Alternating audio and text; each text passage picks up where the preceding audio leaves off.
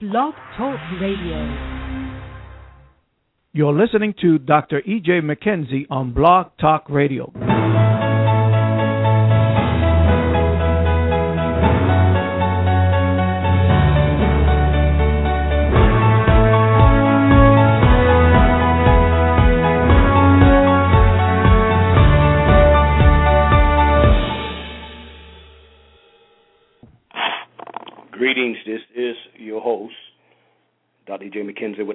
This Saturday noon, the last Saturday of this month of February.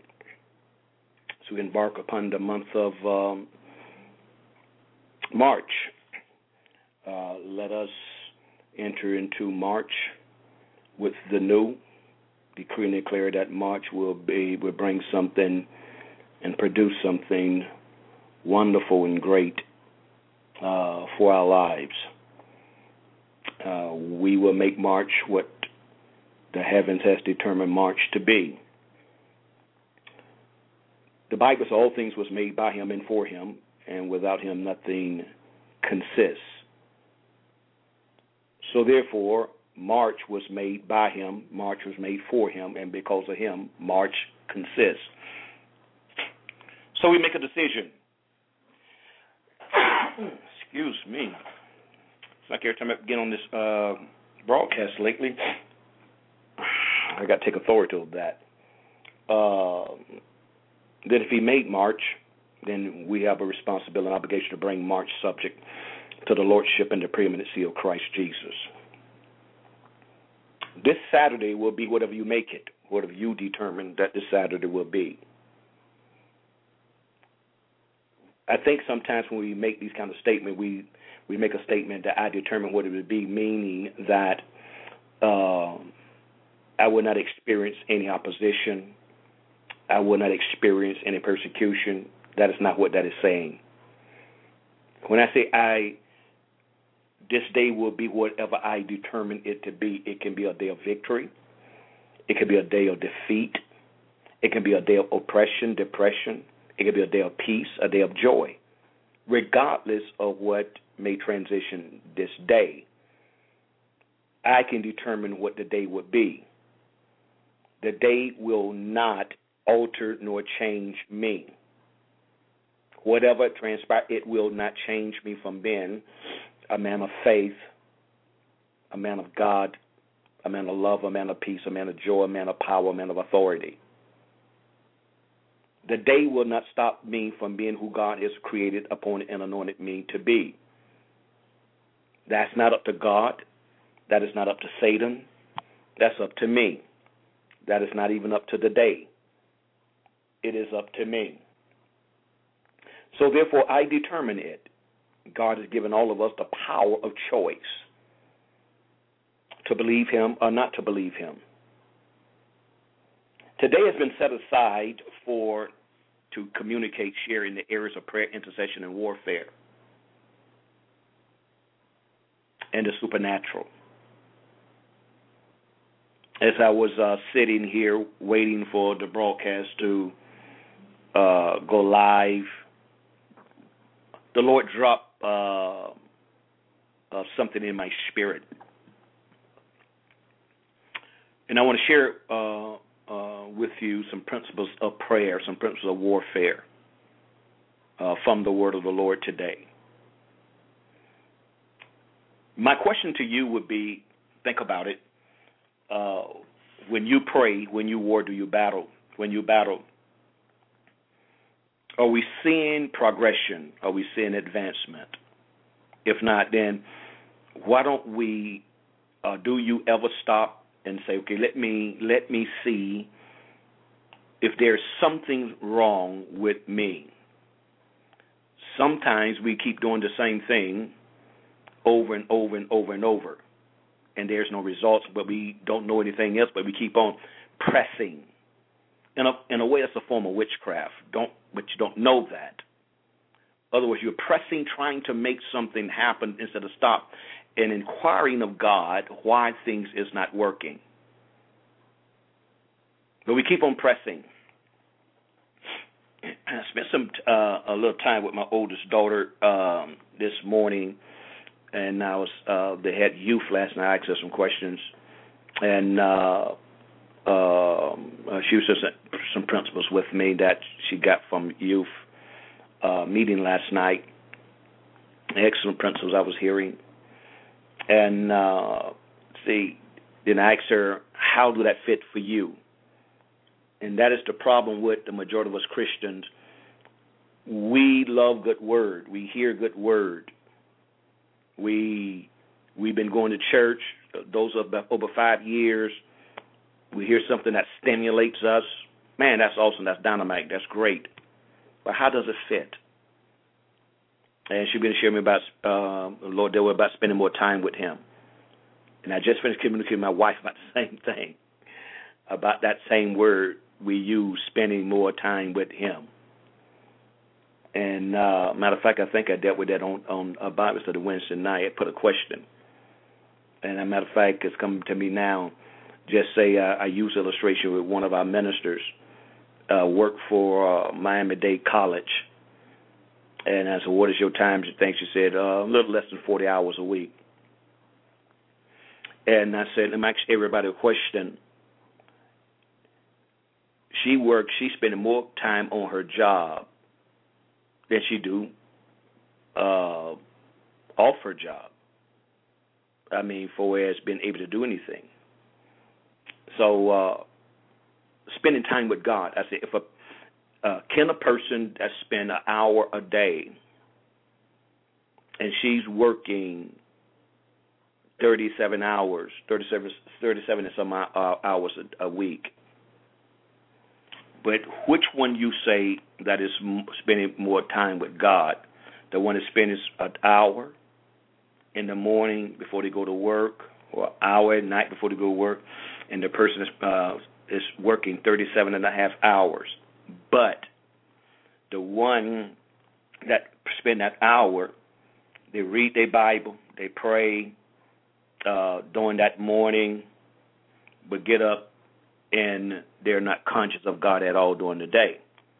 But this person don't even get up and do may spend five minutes with God, but is conscious of God all day long. So let me ask you the question Who's spending the most time with God? The person that uh, was there an hour in the morning before they went to work and was not conscious of God the rest of the day, or the person that spent five minutes but was conscious of God all day on their job? Which one is spending the most time? Because that's that's a buzzword in the body of Christ.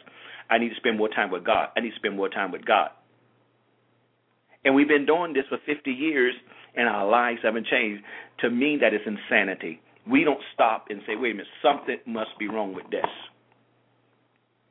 So then we need to understand what it really means to spend time with God.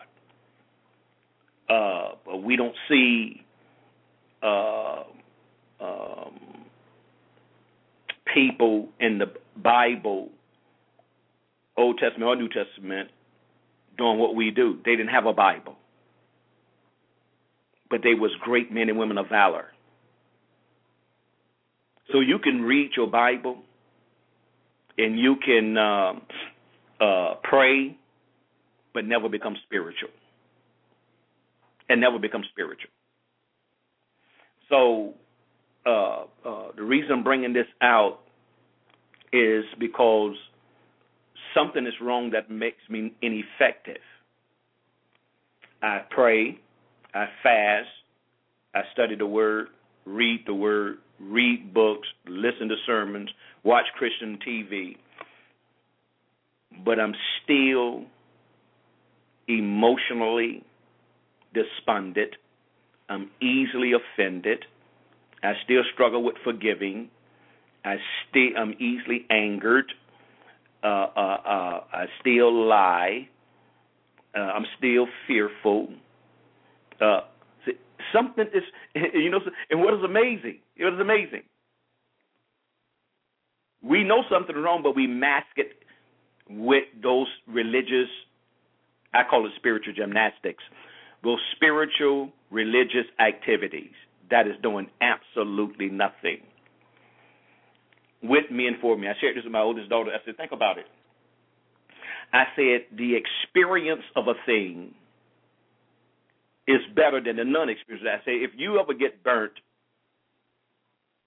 by something, anytime you're around that thing, you're going to be aware of that thing. You're going to be conscious of that. So for you not to get burned again. So if I don't experience God in my morning devotion, if I don't experience the Lord in my prayer time, it's it, it's nothing. It's nothing. I shared with my daughter. I said, "This is what's going to happen if I experience Him in my morning devotion, and I get up, pray, and commune with Him in the Word.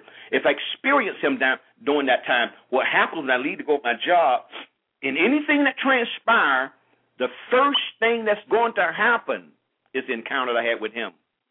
The thing he spoke to me that morning. The thing he revealed to me. That's the first thing I, I'm going to be conscious of him.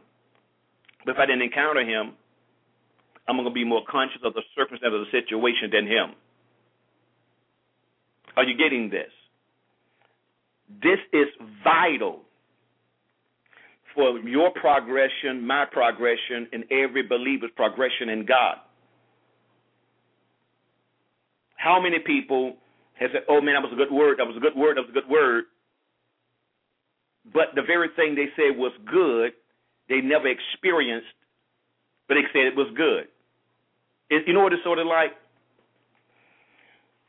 Just say you have dinner today, and you have a awesome spread just say your favorite meal, maybe fried chicken. It can be candy yams, uh, collard greens, mustard greens, uh, uh, uh, potato salad. Uh, uh, it can be meatloaf if you eat meatloaf. It can be uh, turkey wings if you eat turkey wings. It it can be uh, uh, uh, uh, barbecue ribs if you eat barbecue ribs. It can be a beef stew if you eat beef. Whatever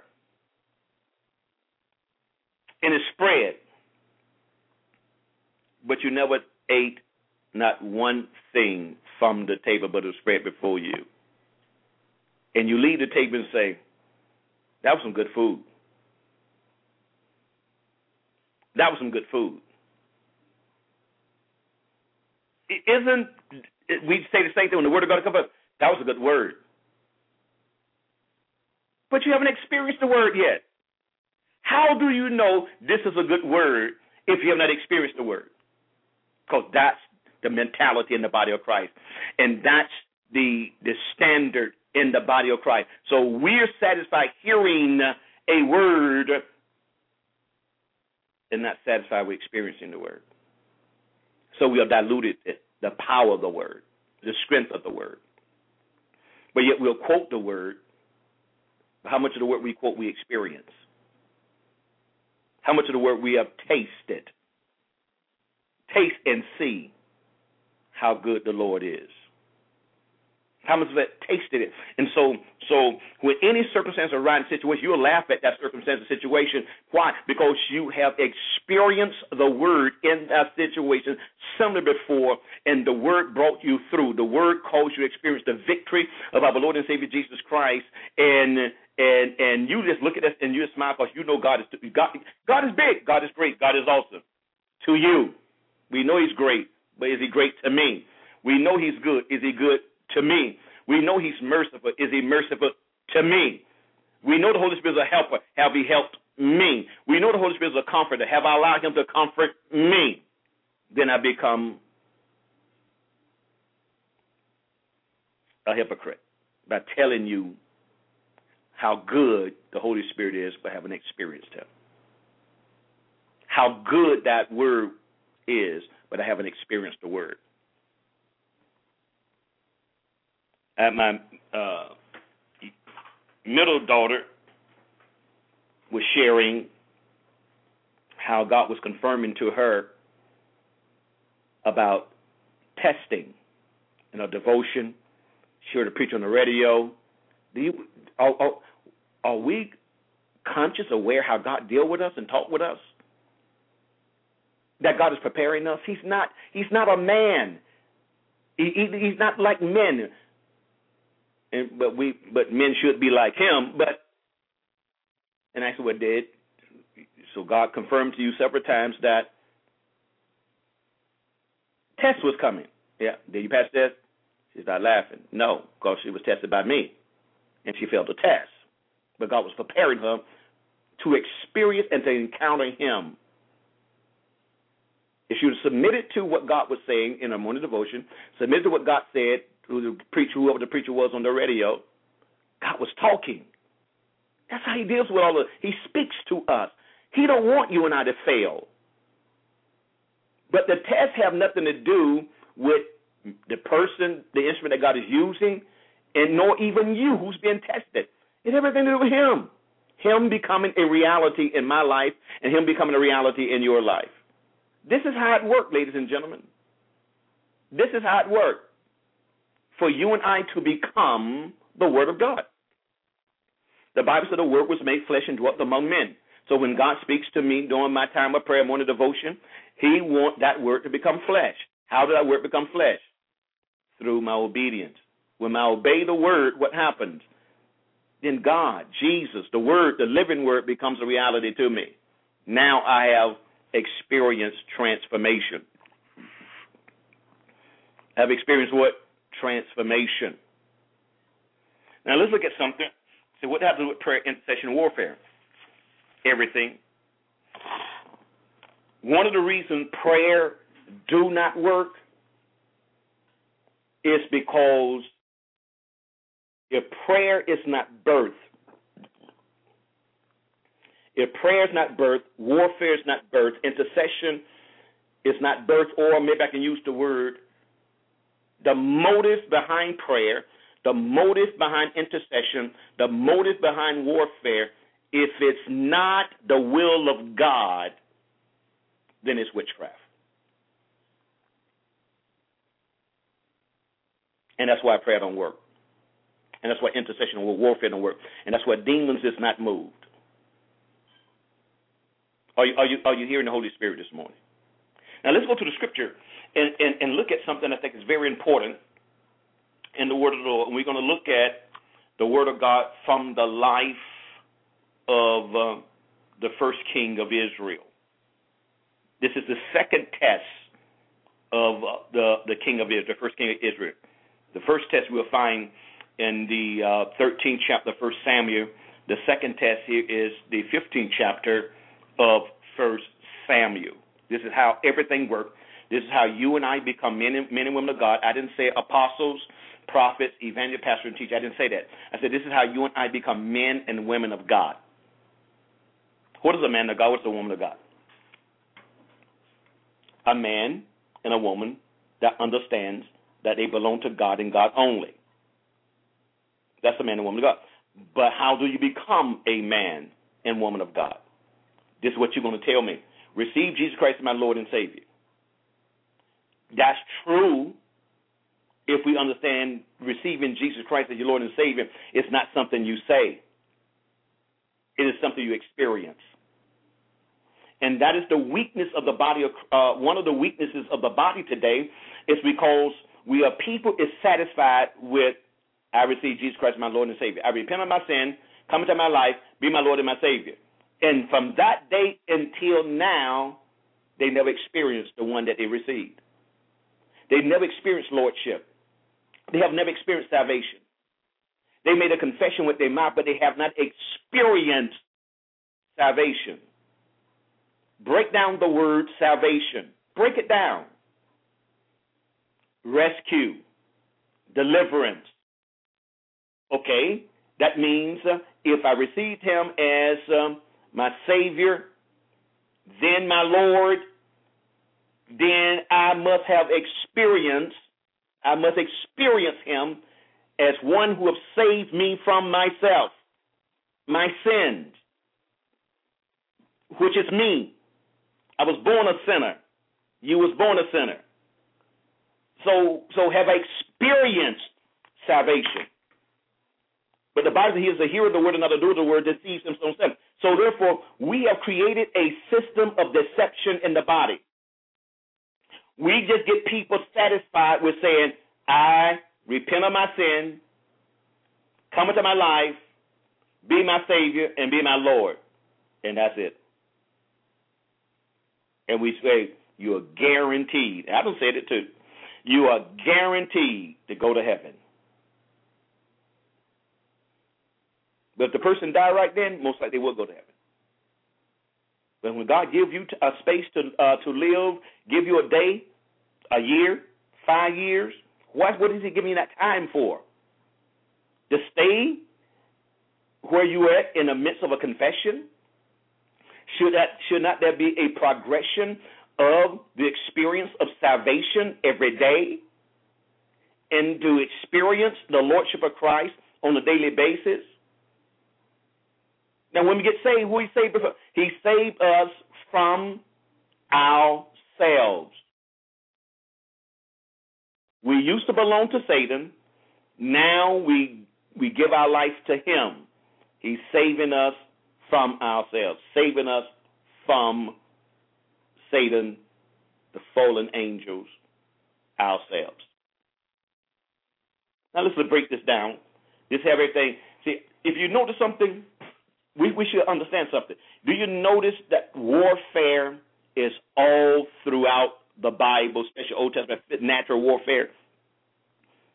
Almost every, almost, not all books, almost every book in the Old Testament, there's some kind of battle, war going on, captivity going on. Uh, um, uh, it's always some kind of warfare. So this realm, why is there so much warfare? Because the earth is the battleground for the where the fallen angels and angelic hosts of God is waging war. And human beings is the instruments and the channels of demons or angels, or demons or the Holy Spirit. So it's always warfare. You and I, we are going to be in warfare until the day that we die. But let's break this thing down because I really want to get into this right here to show you uh, some patterns of things that hinders our success in waging spiritual warfare. Uh, I'm going to start off in 1 Samuel chapter 15. I may go back if I have time to go back to the 13th chapter to show you the first uh, uh, place in uh, that um, uh, what's his name? Saul. He missed God.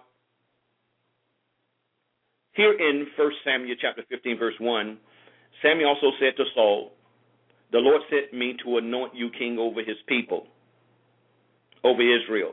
Now therefore heed the voice of the word, words of the Lord. What it says, heed. Heed the voice. He said, do what? Heed the voice what do the word heed means?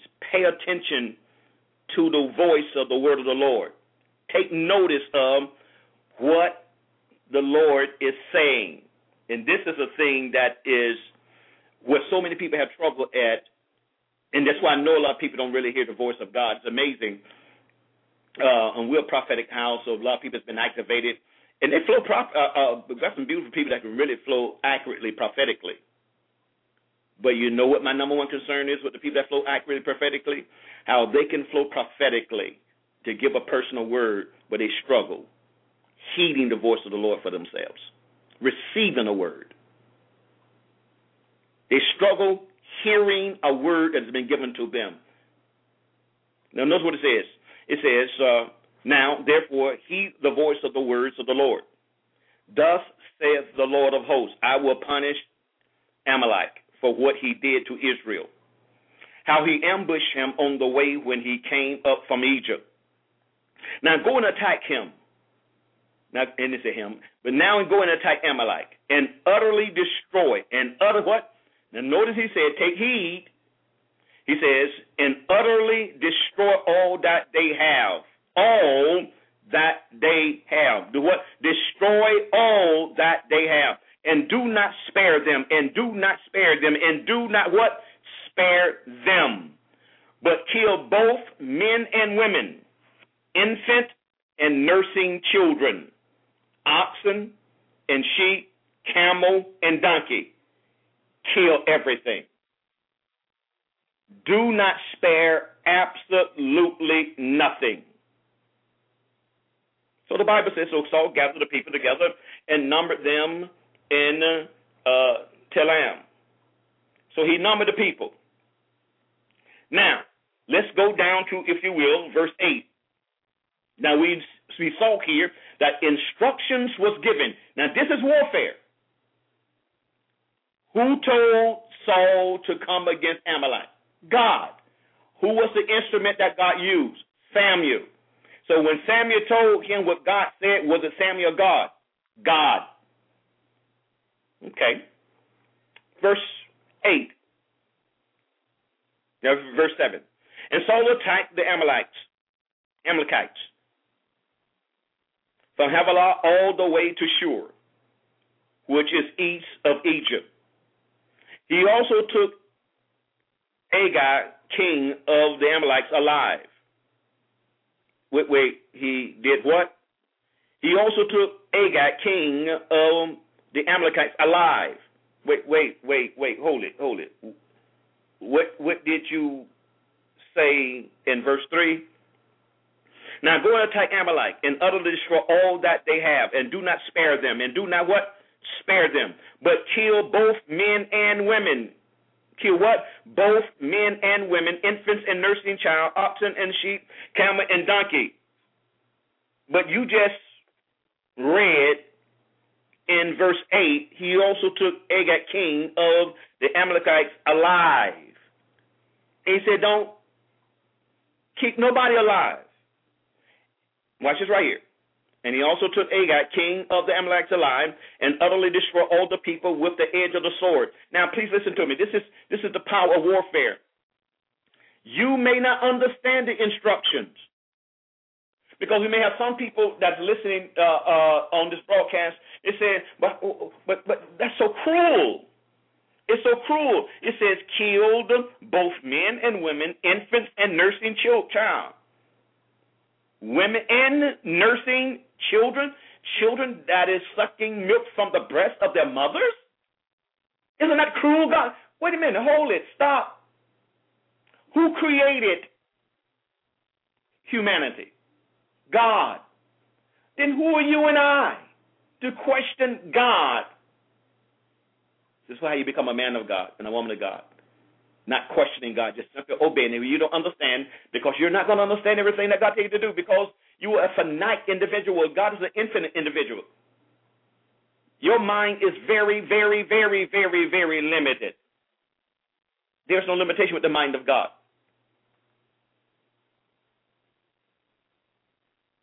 So we see here in the word of the Lord now, going back up here, if you would, to verse 8, and he also took Agag, king of the Amalekites, alive and utterly destroyed all, all the people with the edge of the sword. Verse 9. But Saul and the people spared Agag, and the best, not only the king he spared, and the best of the sheep. Did he say not destroy everything? Did he not say that? According to verse 3, ox, sheep, camel, and donkey but he kept alive the best of the sheep, the best of the ox, the best, uh, the uh, fatling, the lambs, and all that was good. He kept alive. Wait a minute. Wait, wait. Are, are you all listening to this? Are you listening to this? Who are me? Who are you? God help us. This is witchcraft, ladies and gentlemen. This is witchcraft. So he kept everything good. That was good. And were unwilling to utterly destroy them. And were unwilling to utterly destroy them. But everything despised and worthless that that they utterly destroyed. You don't see what God sees. To you, the sheep is good. To you, the the donkeys is good. And to you, what was despised and worthless, in your sight, you destroy. Now, watch this right here. Think about it. When God created man and put man in the Garden of Eden, now I want to ask you a question. The Bible says God is light, and in him there is no darkness. That means God is love, and in him there is no evil. That means God is good, and in him there is no nothing bad. So now watch this right. So when God created man and put him in the Garden of Eden, he put and and put two trees between the man. He put two trees between. He told the man, showed the man the tree of knowledge and good of evil. Do not touch the tree of life. You can eat from that. Was there evil? Was the tree evil? Absolutely not. God cannot create anything that is contrary to his nature. God can't create evil because he's not evil. Are, are, are, you getting this? But God said, when you partake of this tree, you shall surely die. So was there death on the tree? Was the fruit fruit with poison in it?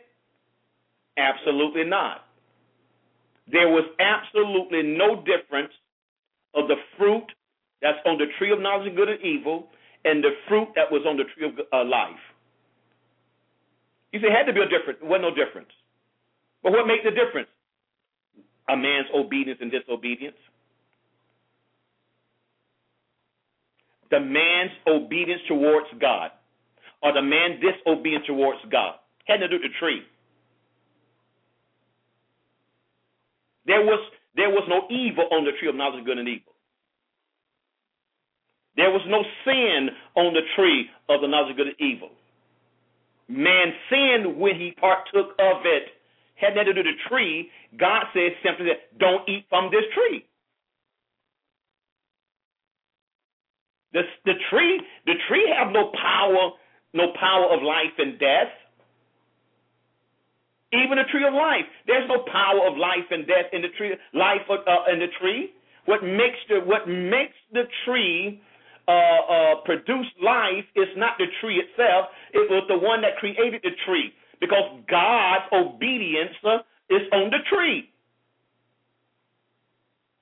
If you obey, if you obey, if you eat from this tree, God set a law that you will live and not die. And he has an opposing law. If you eat from this tree, you're going to die. Are, are, are you getting this? This have everything to do with your ability, my ability to take dominion and to subdue the earth. Notice it was something that was created that caused Adam and Eve to sin. Here is something else with Saul. What was created was a gift that God gave humanity. God gave man a gift to eat, to partake of his creation, and to enjoy his creation. What Adam and Eve did was they began to value the creation, what God created over him who created it. Same thing with Saul. What are you saying, preacher? This is the same manipulation. All of us. Every time you and I have sinned, it's because of, of these principles.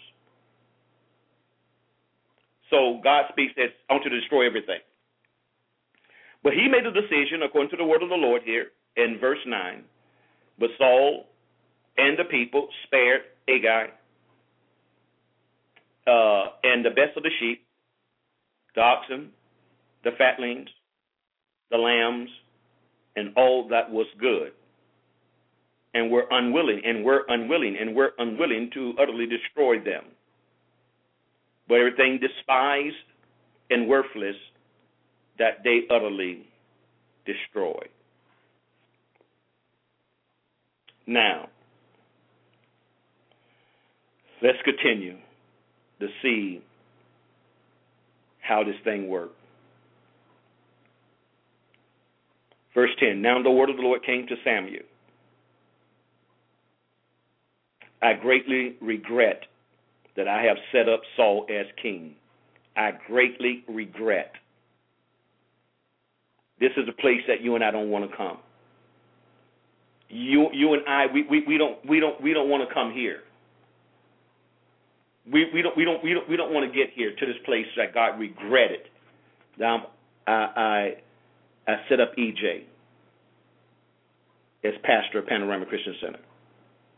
I set up EJ as a leader of leaders in the body of Christ.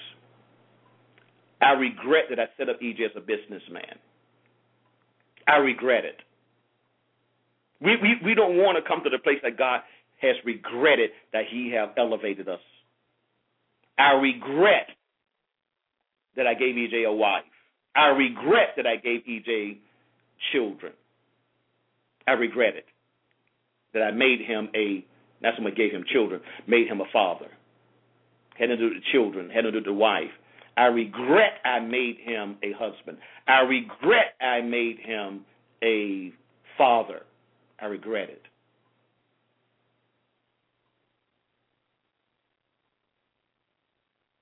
You don't want God to say that about you.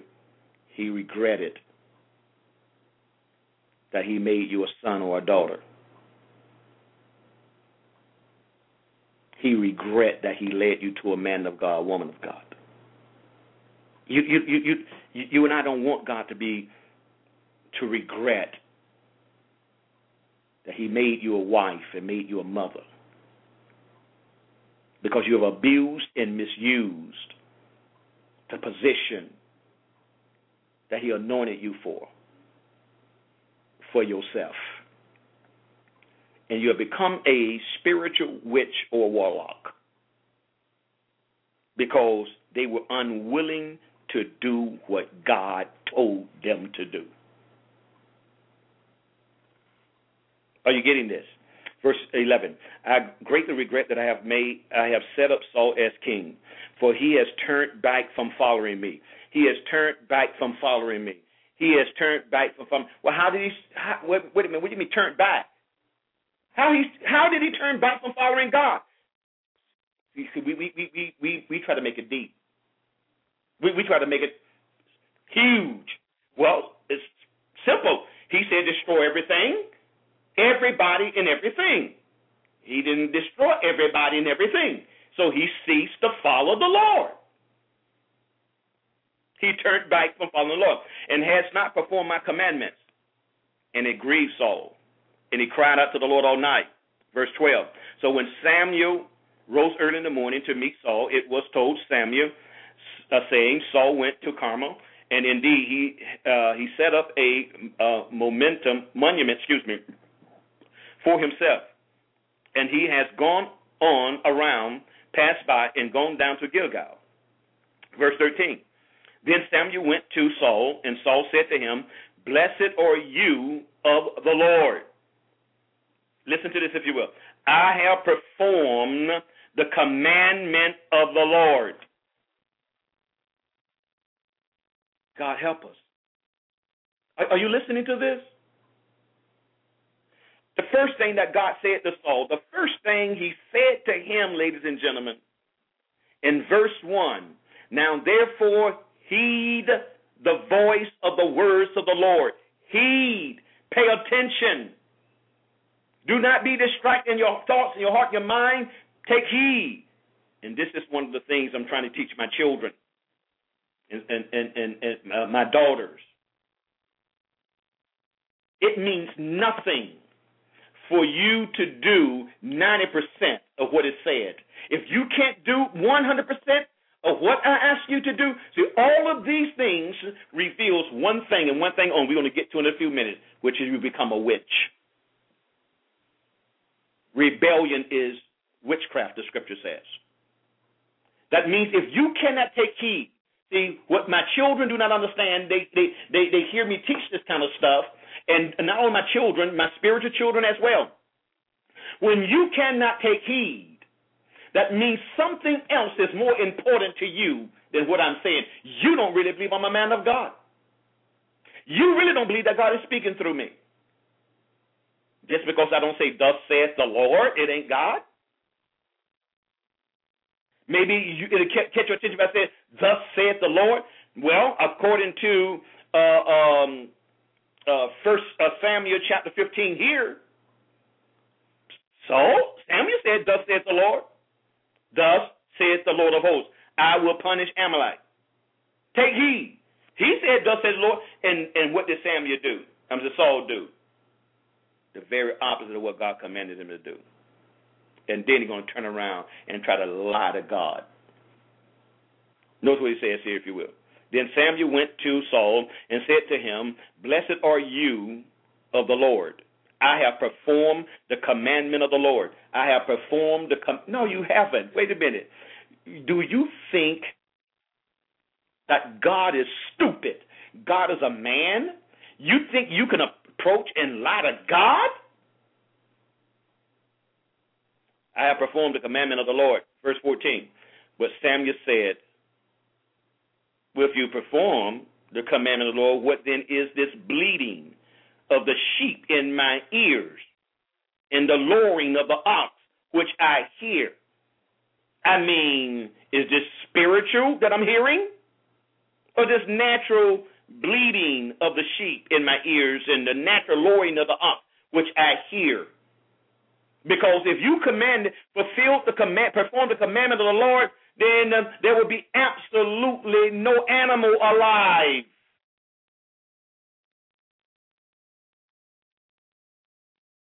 Lord God, help us today. Verse 14, but Samuel said, What then is the bleating of the sheep in my ears and the lowing of the ox which I hear? And Saul said, they have brought them from the Amalekites. For the people. See, all of this right here is revealed that he's really not a leader. Because he's passing the buck. He's not being responsible. He's not taking responsibility as a leader. He want to blame the people. The people is following you, Saul. God made you king, Saul. He didn't make the people king. He made you king, Saul. That's why I have issues with churches that control their pastors. They manipulate their pastor. If you don't perform what we tell you to do, you're not going to get paid this week. That's satanic, demonic, fleshly, soulish, and it's not from heaven. I know I may be losing some of my radio audience right about now. But I'm telling you the word of the Lord. The order of God, the order of the kingdom of God. So he turns around and, and blame the people. A leader, and I've always shared my leaders.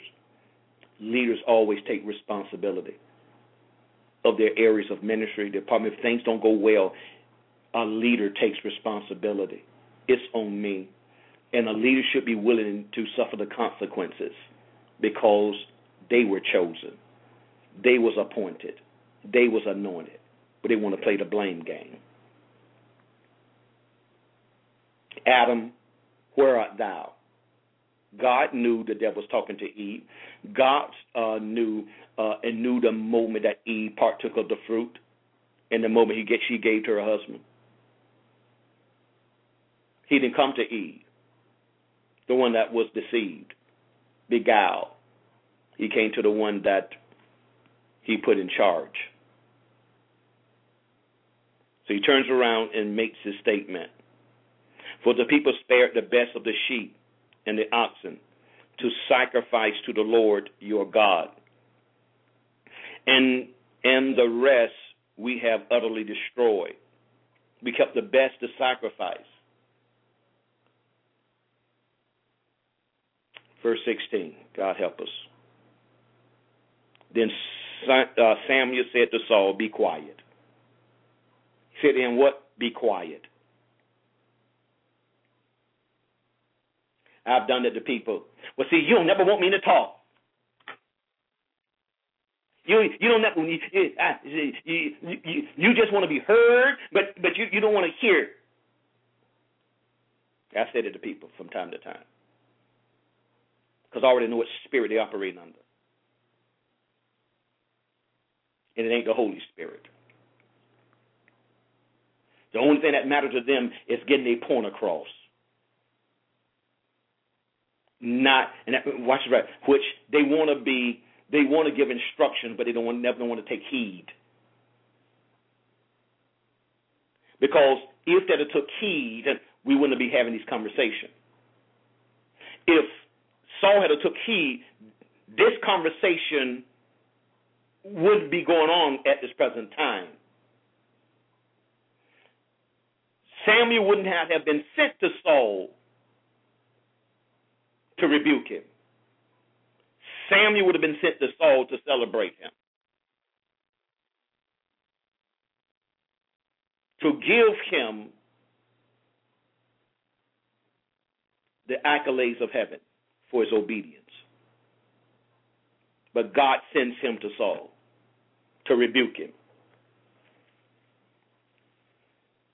This is how you know when a person really wants to know God, really want to be in the will of God, and really has been convicted by this. And this is how you know. When they can, when when when when the Spirit of God is articulating His disgust concerning your action, you will not say a word. You're going to be in agreement with God. Everything that you say is 100% true. That's God. I'm, I'm, I'm 100% wrong. I just pray that God will be merciful to me. I just pray that He'll be gracious to me in the midst of His correction, in the midst of His rebuke, that He will grace me to be able to be sustained in the midst of His correction.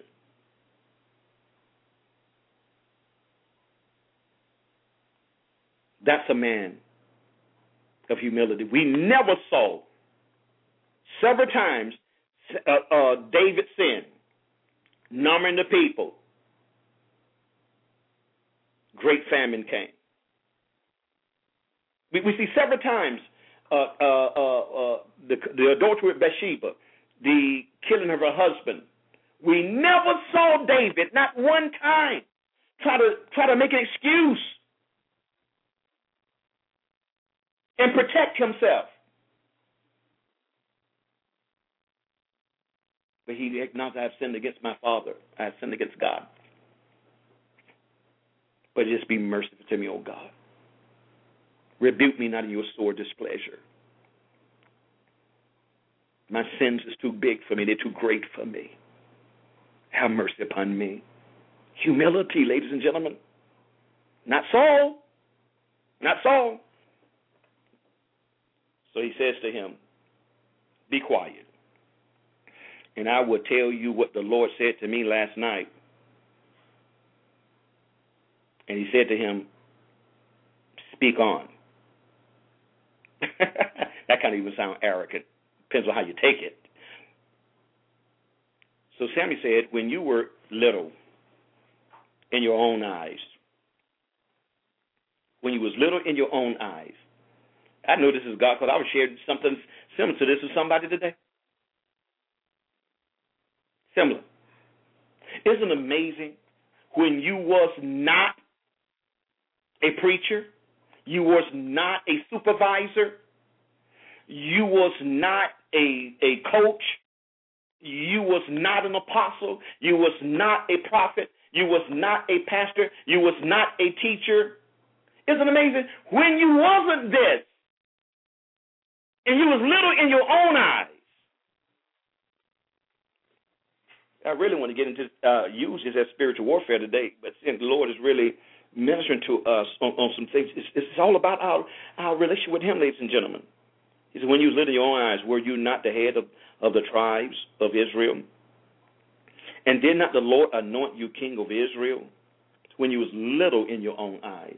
You didn't see yourself as this great man of God. You didn't see yourself as this great woman of God. So I anointed you when you was living in your own eyes. What has happened to you? How have you allowed the position that I anointed you for to cause you to think that you're greater than me now?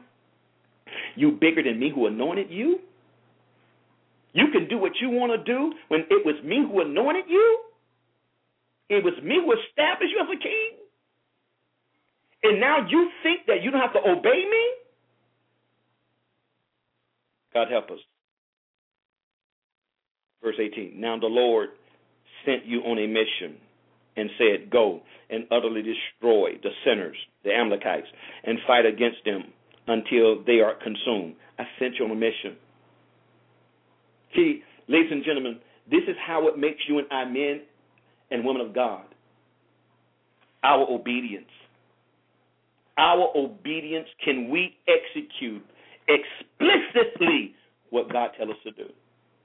Not add into it, not taking it away from it.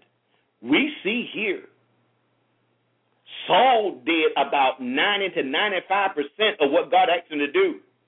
He killed up everybody but spared one man, the king. God said spare the king. They killed all of the sheep, goat, uh, lambs that were sick, worthless. But they kept the best alive. All of this reveals something. All of this reveals something. What God can do with us and He can't do with us. What He can trust us with, what He can't trust us with.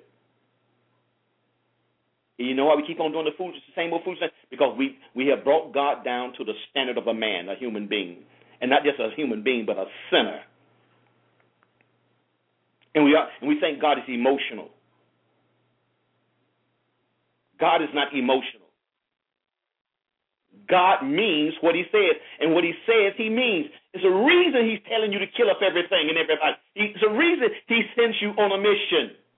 It's a reason he gave you what he gave you and anointed you in the position he anointed you with. Well, that's just it, if you will. Central mission said, Go and utter destroy the sinners, the Amalekites, and fight against them until they are consumed. Verse 19. Why then did you not obey? Why?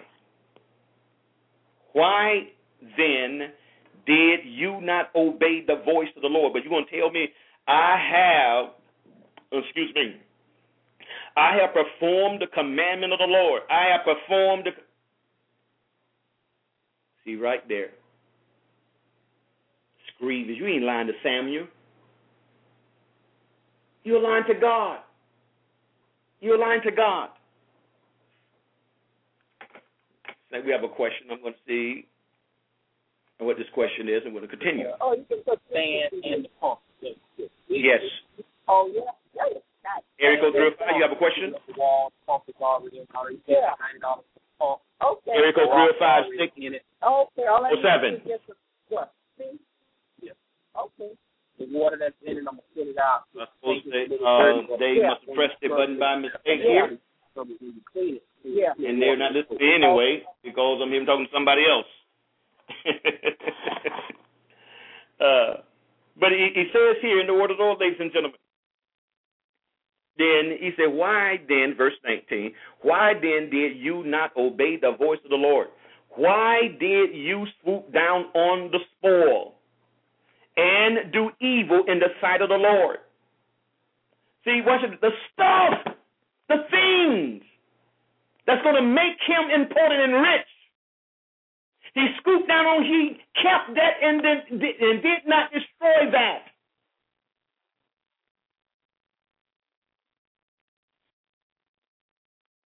the very thing that's going to make you important, the very thing that will make you look like you're important, the spoil. He said, Why did you why did you swoop down on the spoil and do evil in the sight of the Lord? Well, what was the evil? You kept what God told you to destroy. But these are healthy animals. They're his animals. He created them. But what make the animals you kept evil is because God assigned them to die. Just like the tree of knowledge and good and evil.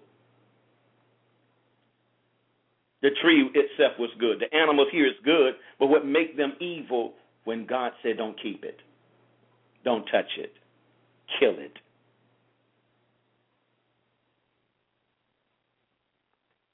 If there's anything in your life that God told you to get rid of that you like, if there's a suit that you, your favorite suit, God said, I want you to get out of the way, you struggle with giving it away. There's a vehicle that you have that God said, get out of the way, that you're struggling giving, giving it away.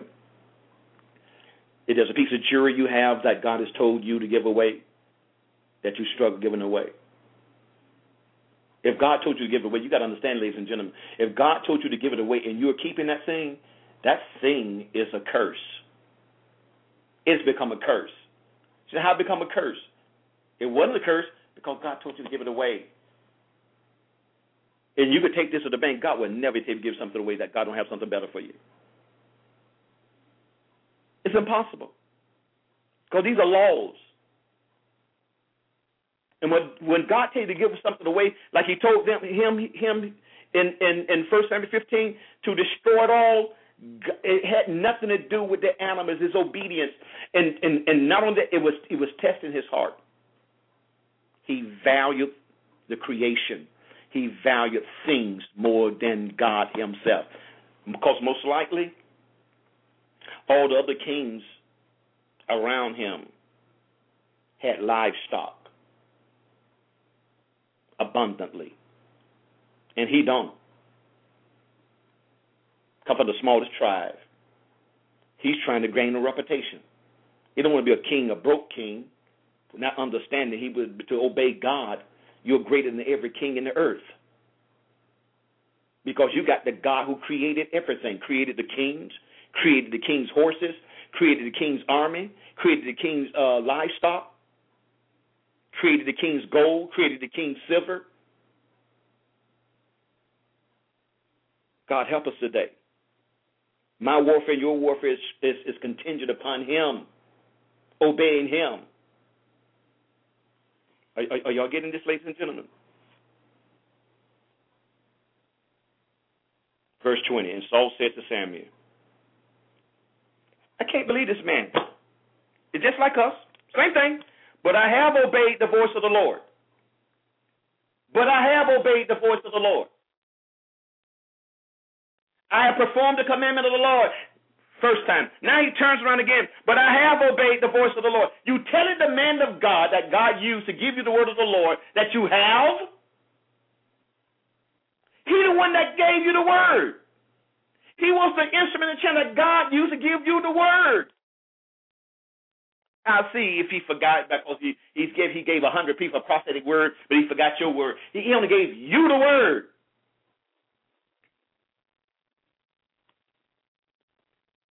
And what makes Samuel a prolific prophet is this is not the first time he's prophesied. One of the tests of a prophet, one of the tests that a senior prophet will always put a, a, a budding or a protege prophet through is the ability to follow instructions. When you know the prophet, the senior prophet knows, when you can articulate it verbatim, the word that comes out of his mouth to go give somebody else a word, you ready now for God. And that is the deception of a lot of people today. You know, the Lord spoke to me and spoke to you look at look at their life. Look look at who they're in relationship with. Look at their relationship with their, their mentor. Look at their relationship with their spiritual father. Look at their relationship with their spiritual mother. Look at their relationship with their pastor. If they cannot follow the instructions of their leader explicitly, you God is not sending you on no assignment. The only way that you can listen explicit to every word that comes out of your leader's mouth is to have the heart of your leader. And that's the revelation you don't have the heart of your leader. I forgot, I forgot, I forgot, I forgot. Take heed. You are not going to take heed to someone you don't have their heart. When something else, uh, uh, somebody else occupy your heart more than the person that's God assigned to you, ladies and gentlemen, you will become a bona fide witch or warlock. You're not going to take heed. You're not going to pay attention. You're not going to execute. Because there's going to be something else that's occupying your heart than the word. Take heed. And he turns around the second time and and, and lying to God. I had like God is God is a man. I have obeyed the voice of the Lord and gone on the mission on which the Lord sent me. And brought back Agag and brought back I, did I not tell you to kill up everything? And you gonna tell me I said bring back Ag, uh, uh, Agag? Uh, am I pronouncing this right? Yeah, Agag, Agag king of Amalek. I have utterly destroyed the Amalekites.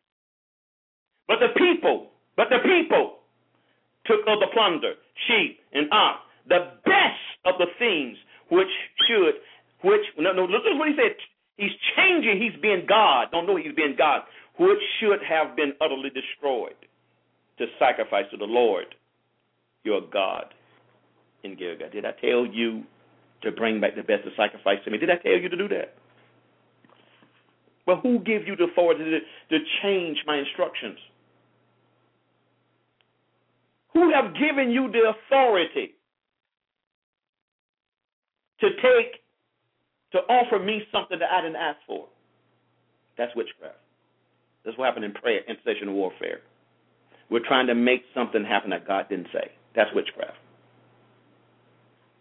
Are you getting this, ladies and gentlemen?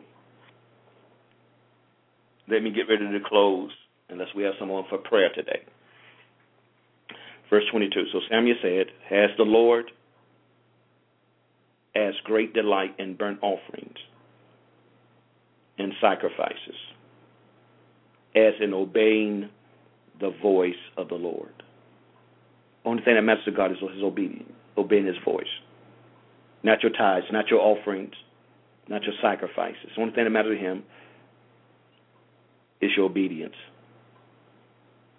Behold, to obey is better than sacrifice, and to heed than the fat of rams. Verse 23. For rebellion is as the sin of witchcraft. Rebellion is as the sin of witchcraft. When people struggle executing what the authority tells them to do, you could take it to the bank, the root of this rebellion. When people struggle listening, it's rebellion. He says, For rebellion is the sin of witchcraft, and stubbornness is as iniquity and idolatry. Because you have rejected the word of the Lord, he also has rejected you from being king. Idolatry. Keeping those sheep alive is adultery. The goats alive, adultery. The donkeys alive, adultery. They became idols. You wanted that stuff for yourself. Your rebellion is a revelation of your adultery. You're thinking about yourself, not God. Not God's will, not God's purpose, but yourself. So when you and I go into spiritual warfare, trying to bind a devil, how could the devil be bound if I have idols in my heart? I'm bound. Prayer can't work. Demons cannot obey. Demons cannot submit to me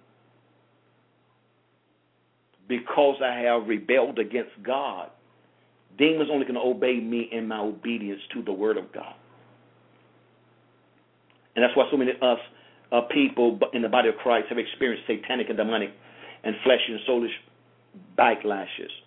Demons come back and attack you because you give them a legal right to attack because you're fighting from a position of rebellion, a position of stubbornness, a position of iniquity, a position of idolatry. And these things blocks prayer. It blocks intercession. It blocks warfare. Do we have anybody today before we dismiss desire prayer for anything today? Uh, those that's on chat, you have to type it out. I don't see anyone. Got quite a few people on chat today, but I don't see. Uh, if you have a prayer request, to do it. If there's anyone that desire prayer for anything that has joined us on the uh, broadcast um, by uh, uh, phone, uh, we can pray. We will pray for you. If not, I'm going to pray a general prayer, and then I'm going to release you. Well, I see this person has uh, touched their phone again. This will be. I'm to see if now. Area code go five six in prayer for something.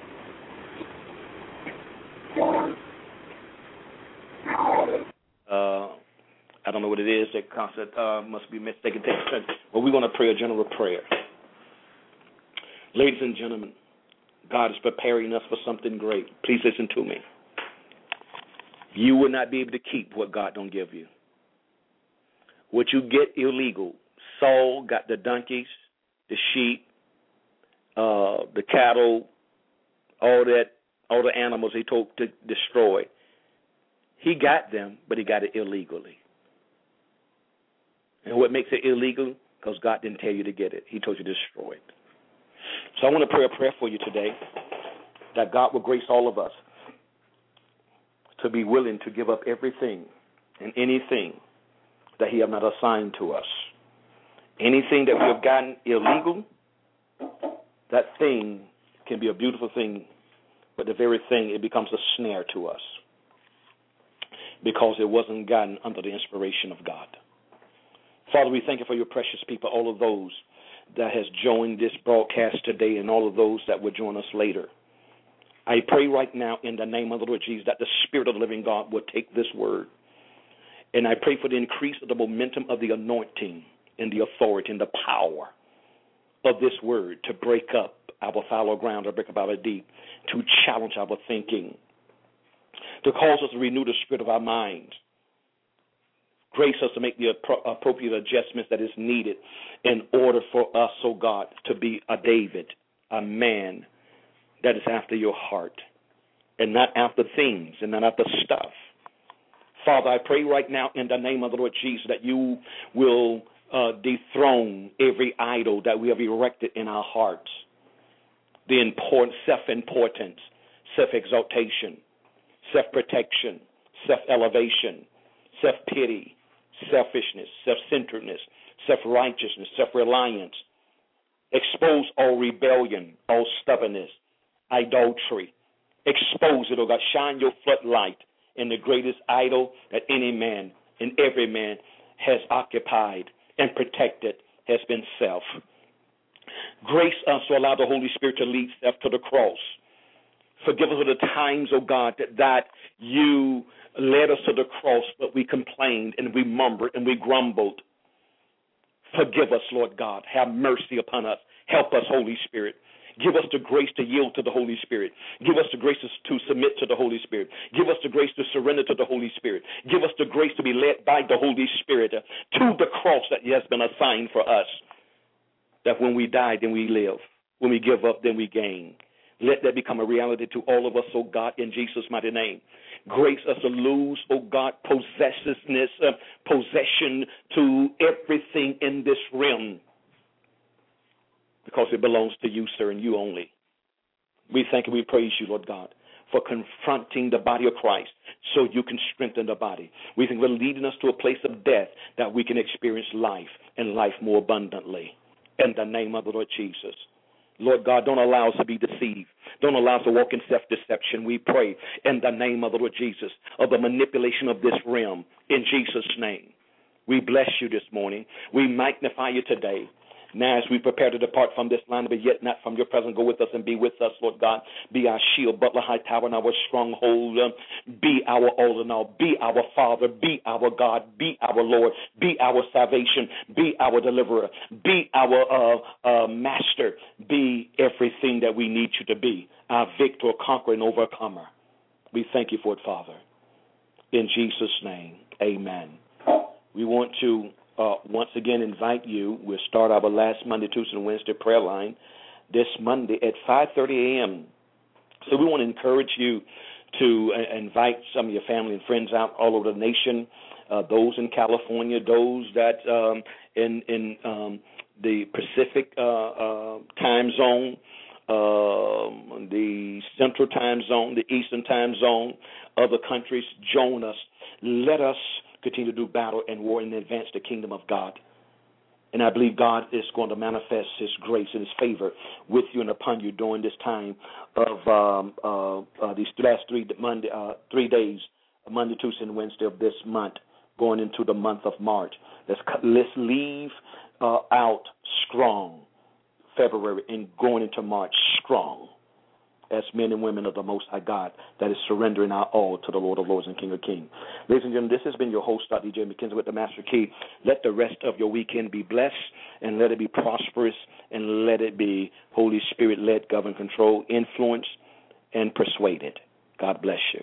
Look forward to being with you on Monday at 6 p.m. God bless you.